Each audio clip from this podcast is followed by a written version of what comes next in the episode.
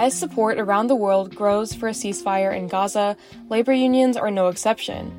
Earlier in December, the United Auto Workers, or UAW, became the largest labor union to advocate for a permanent ceasefire.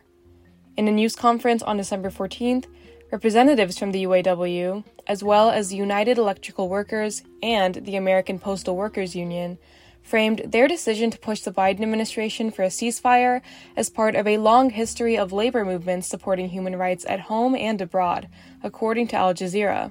I spoke with representatives of Labor for Palestine, or LFP, a union-led campaign which endorses the Boycott, Divestment, and Sanctions, or BDS, picket line against Israeli occupation and apartheid in Palestine, to learn more about recent anti-war organizing taken by unions in wake of the increasingly deadly war on Gaza.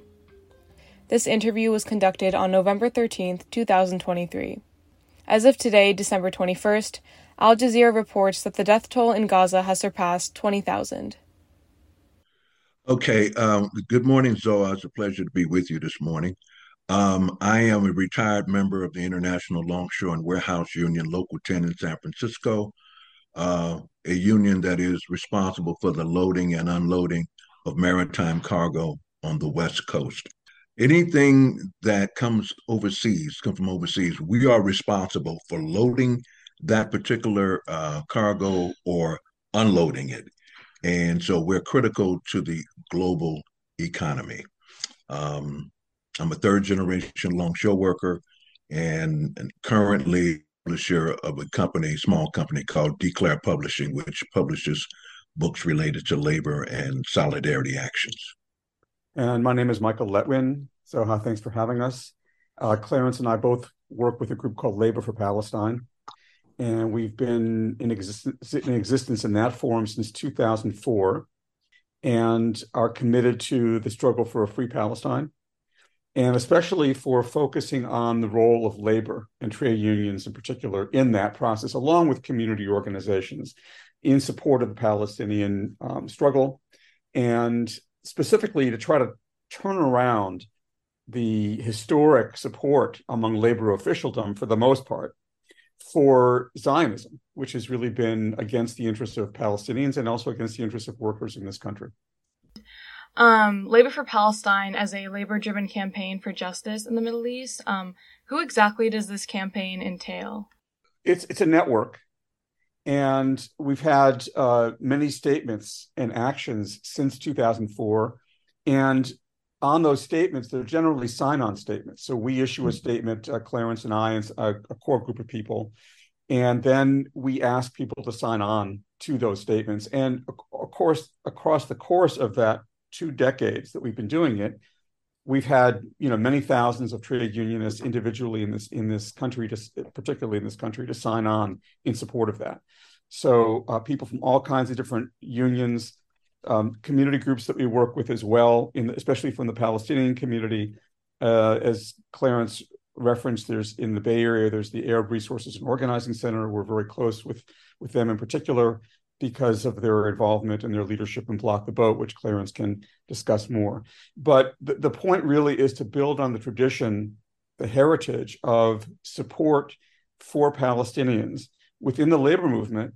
It's a very small, or rather a narrow group, historically, but nonetheless is very important in terms of being built on the shoulders of the Black and Arab workers in particular, who 50 years ago and more, organized in places like Detroit to confront the support that their union, in that case, the UAW, was giving to Zionism and to the role that we can talk more about the details, but that's the general idea. And then that same tradition, and Clarence will speak about this, has been taken up on the West Coast, especially through the ILWU. So we're trying to change and connect the way in which working class people in this country have a way to support Palestinian workers and Palestinian people rather than their labor officials who are on the other side, on the wrong side of it.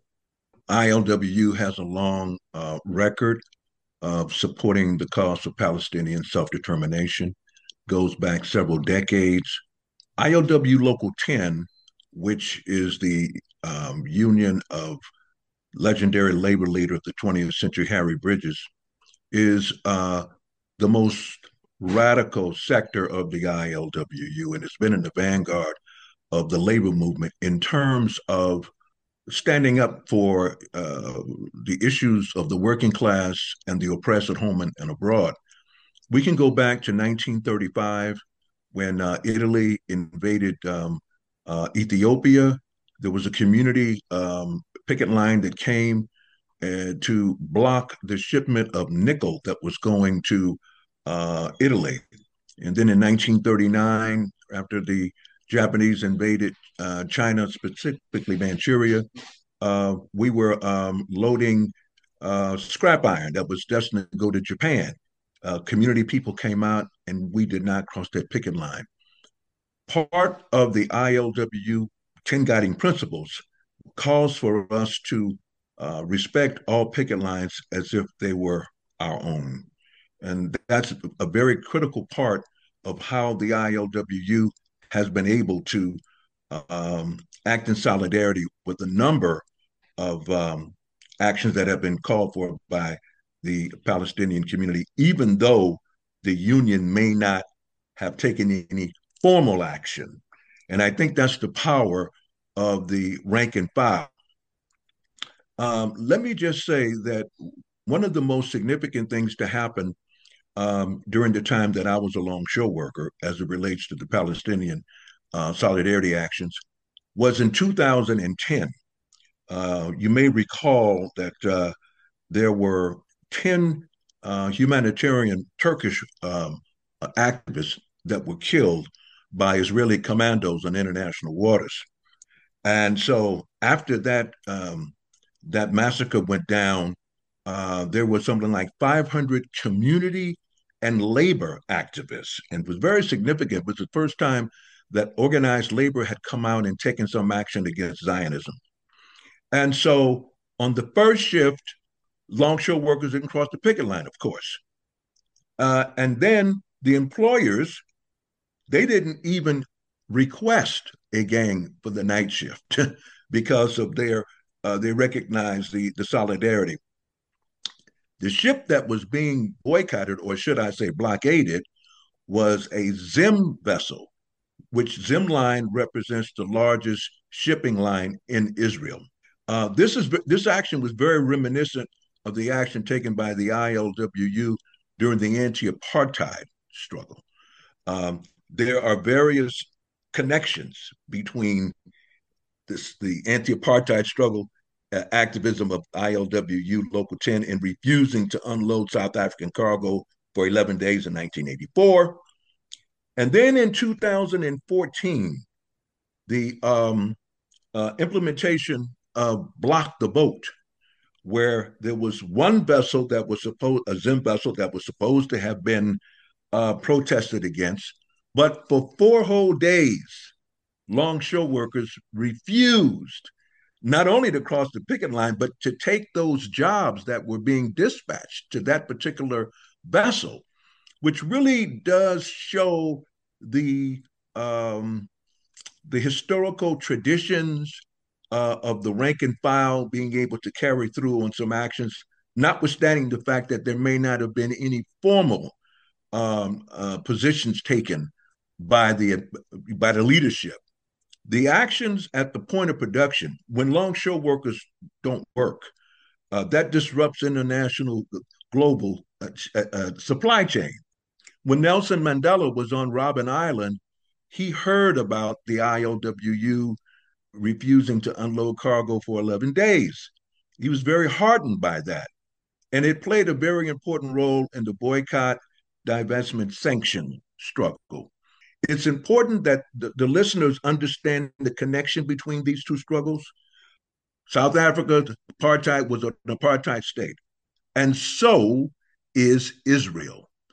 But it is within that tradition that the ILWU continues to provide the kind of rank and file solidarity action that aids, in some small way, the workers' resistance to apartheid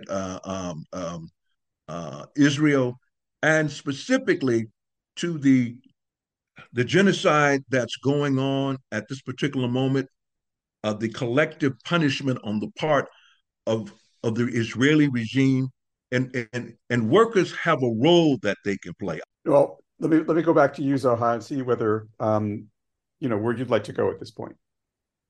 Well, I did want to touch a bit more on Block the Boat and other recent efforts taken by LFB.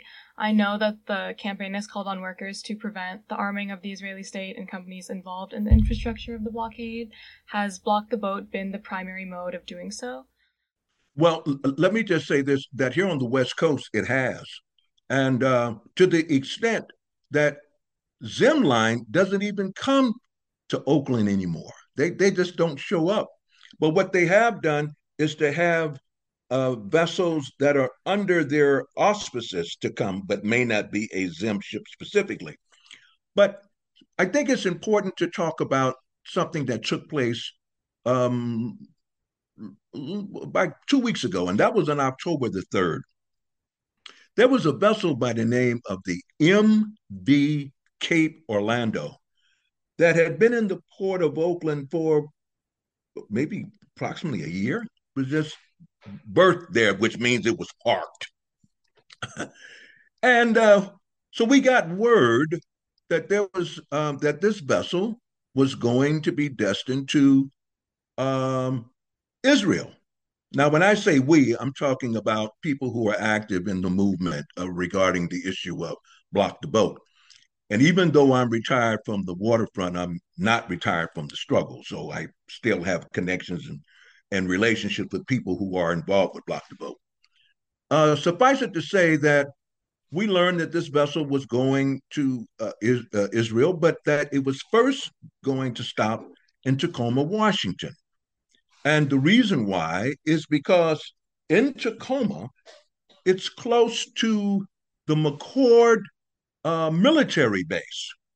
And so, but to show you the determination and the courage of the young Palestinian demonstrators, they were allowed to go right on the dock, right in front of the MV Cape Orlando, and demonstrate, which was really quite surprising.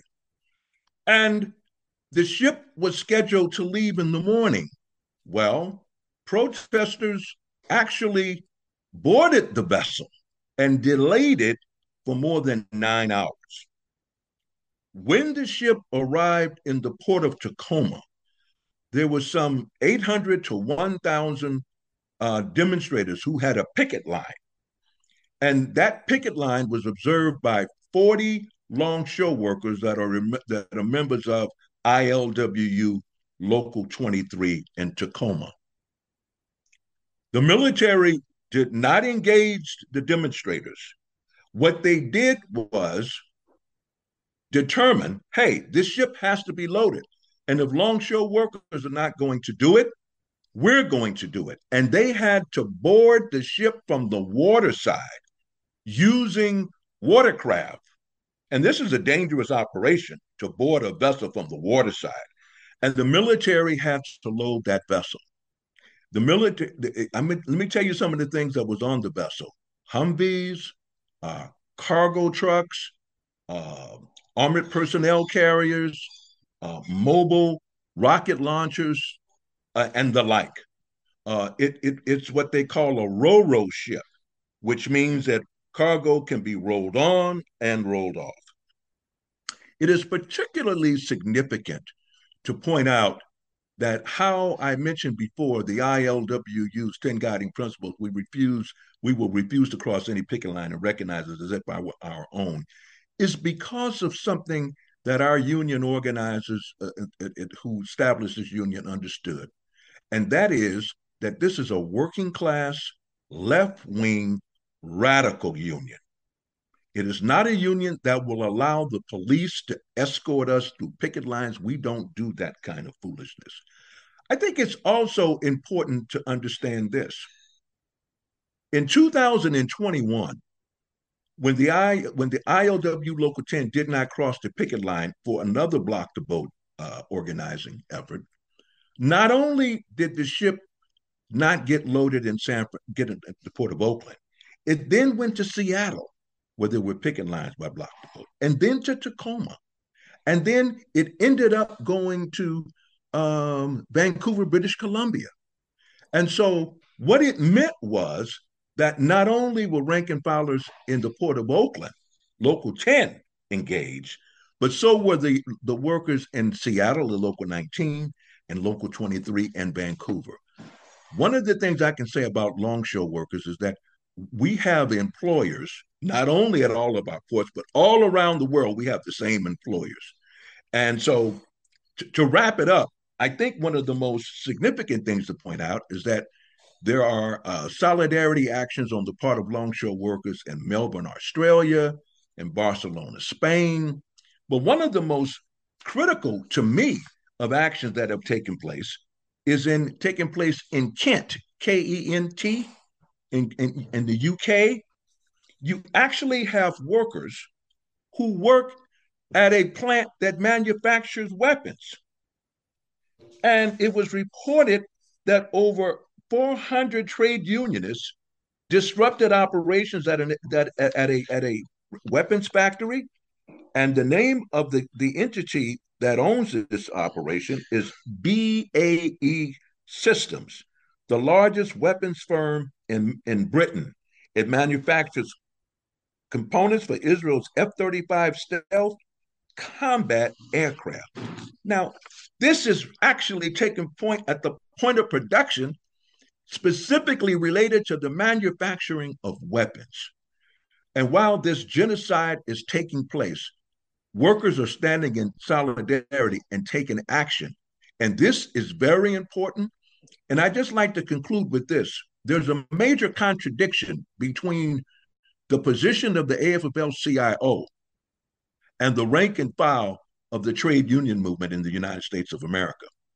Because of the AFL-CIO, and I call them the junior partners to the Democratic Party, they have refused and prohibited any labor council or state labor federation from being able to write a resolution calling for immediate ceasefire. That is totally unacceptable. And so we can see how the power of the rank and file is so important, and how in many instances there is a disconnect between the rank and file and the leadership. Workers not only have the power to deal with immediate issues before them, but as Clarence said, to respect all picket lines as though they were our own. And the Palestinian struggle, as far as American labor is concerned, is a picket line. Palestinian trade unions have put up a picket line against the apartheid settler colonial regime in Palestine. I think it's important to say also that it's not a question of Israel-Palestine, as some people say. Mm-hmm. Palestine is a nation. Israel is not a country in our view. Israel is a regime that happens to be sitting atop of historic Palestine. And we don't separate it between Gaza and the West Bank and 1948 Palestine. It's all Palestine. It always has been, it always will be, and one day it'll be ruled again by Palestinians. And it'll be free and liberated. And that's why it's a question of this kind of worker action, because we can play a really important role in the solidarity that Palestinian workers are asking of us. And I think it's also important to point out that this is what Palestinian workers are asking of us. On October 16th, when the current genocide was underway already in Gaza, the Palestinian trade unions issued a call to all workers around the world saying, please stop the weapons from getting here. Get your unions to step in and do something. So everything we do, including the statement that we recently issued in response to that on October 24th, which people can see at laborforpalestine.net and sign on to, all of these things, and of course, most importantly, Block the Boat and the work that Clarence is talking about and the other kinds of worker direct action. That's our way of responding to the call that has been given to us. And it's nothing less than our duty to respond to it in that way. Clarence's members certainly have historically been willing to put their money where their mouth is. I mean, literally, because when they don't handle cargo on an Israeli ship, they don't get paid. And we think this is going to be spreading throughout the country. We think we're going to be seeing these kinds of actions happening at other ports. And there are people, by the way, on the outside of factories now, increasingly at Raytheon and Boeing and Colt Firearms. They're blockading. And we're hoping that workers will respect that community picket line by not handling those goods. I think it's very important to underscore how critical it is for unions, rank and filers, to write resolutions and make statements, because that's where it all starts from. While I don't want to minimize the issue of marches and rallies, the ruling class sees that as spectacle. They really do. We understand that the Biden administration understands it in terms of votes and in terms of what the American people or what people around the world are thinking. But just let me say this.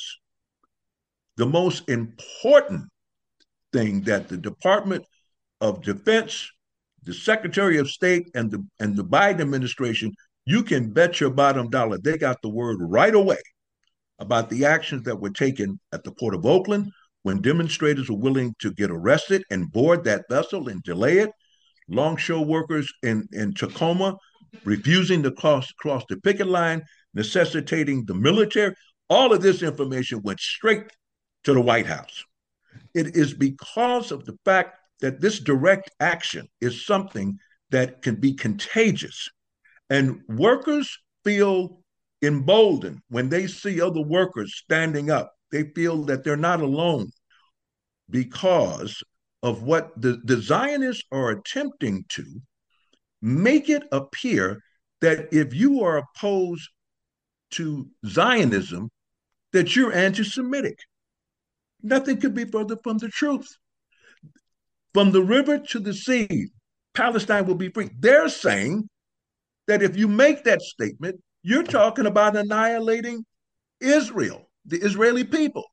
And so they have, I don't think that there has been this kind of a political, reactionary political atmosphere since the McCarthy era, where people are so intimidated that they're self-censoring themselves to make any statement on the part of the Palestinians because of they're afraid that they're going to be fired from their jobs or called anti-Semitic. I think also it reminds us of the moments right after 9/11, when the same kind of Islamophobia and censorship and fear was being inflicted on, well, especially on Arab Muslim people in this country, and certainly, you know, the millions who perished under the U.S.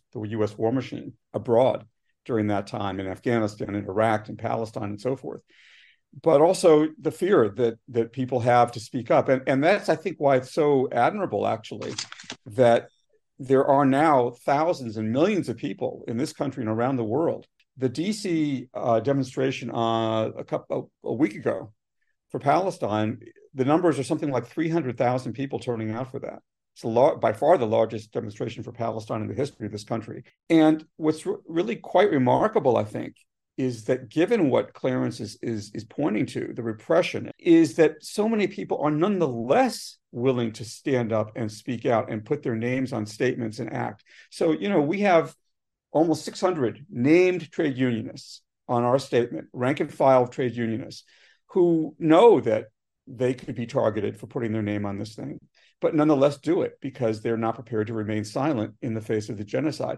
And you can be sure that at all these demonstrations, there is video being taken by the powers that be and fed into all kinds of facial recognition software, much of it produced by the Israeli regime, in order to identify and target people who are there. And yet, you know, the more repression there is, the louder the movement gets.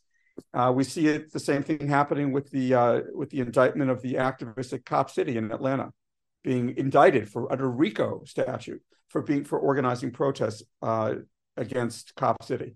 So these things are all parallel, but I think it's going to be very hard for the as Clarence puts, for the ruling class to put it all back in the bottle. It's out. The genocide is so intense in Gaza. that it's always the regime, in this case, the Israeli regime, the American regime that backs it and so forth, that is actually organizing people, because it's always the regimes that play a role in getting people organized. Now, that doesn't mean that they, that we don't have a role to play. Of course we do. But what they do delegitimizes themselves. And that's what we see happening here. It's the largest anti-war movement in the last 20 years, and it's around the issue of Palestine. People are mobilizing the way they never have for Palestine, in this country at least. And that includes increasingly workers and people in, trying to get their unions on the right track. And it goes along with the overall movement to get their unions on the right track in terms of union democracy, union reform, and struggling around immediate bread and butter issues. But a union like mine, the UAW, for example, which just got an amazing contract in the auto industry because it was a rank and file based leadership. Now the challenge is that, okay, that's great, but the union has to do just as well when it comes to this particular picket line, to the Palestinian picket line. And we are calling, as a UAW member, and other hundreds and even thousands of other UAW members are calling on the UAW leadership to do the right thing, to say, stop the genocide, stop arming Israel, divest its own investments in Israel bonds and its own relationships with racist organizations like the Jewish Labor Committee and the Histadrut so-called union in Israel, or it's not even possible to do a good job on your immediate issues if you're not doing the same job on the broader issues of solidarity. Because the other side is organized, we have to be organized. The other side is unified, we have to be unified, and we have to not be afraid to stand up and do what's right. I think that it's absolutely critical for labor organizations, ecumenical organizations, community organizations, social justice groups to be even more determined than ever to seize on this space and opportunity, as negative as it is, to really move forward on the BDS, as Michael talked about, because that's critical. It worked in South Africa. It can work with the issue of apartheid Israel. And there's been a great deal of focus on the part of the Israeli intelligence service to spend time and effort focusing in on stopping BDS because they know how successful it was. I wrote a book, it's an anthology, and it's called Mobilizing in Our Own Name, the Million Worker March. Much of what I have discussed today about the Block the Boat and other solidarity actions is in this book. I just want to call attention to something. In 2023, and the man who wants to be called the most supportive president of labor in the history, and it's a bunch of BS. He's Genocide Joe. We have to understand that we cannot be controlled by the Democratic Party. Labor needs to organize and mobilize around its own issues. And war is not in the interest of working people.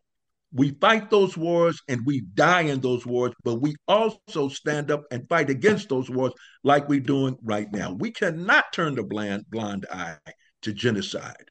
For KCSB News, this is Zoha Malik.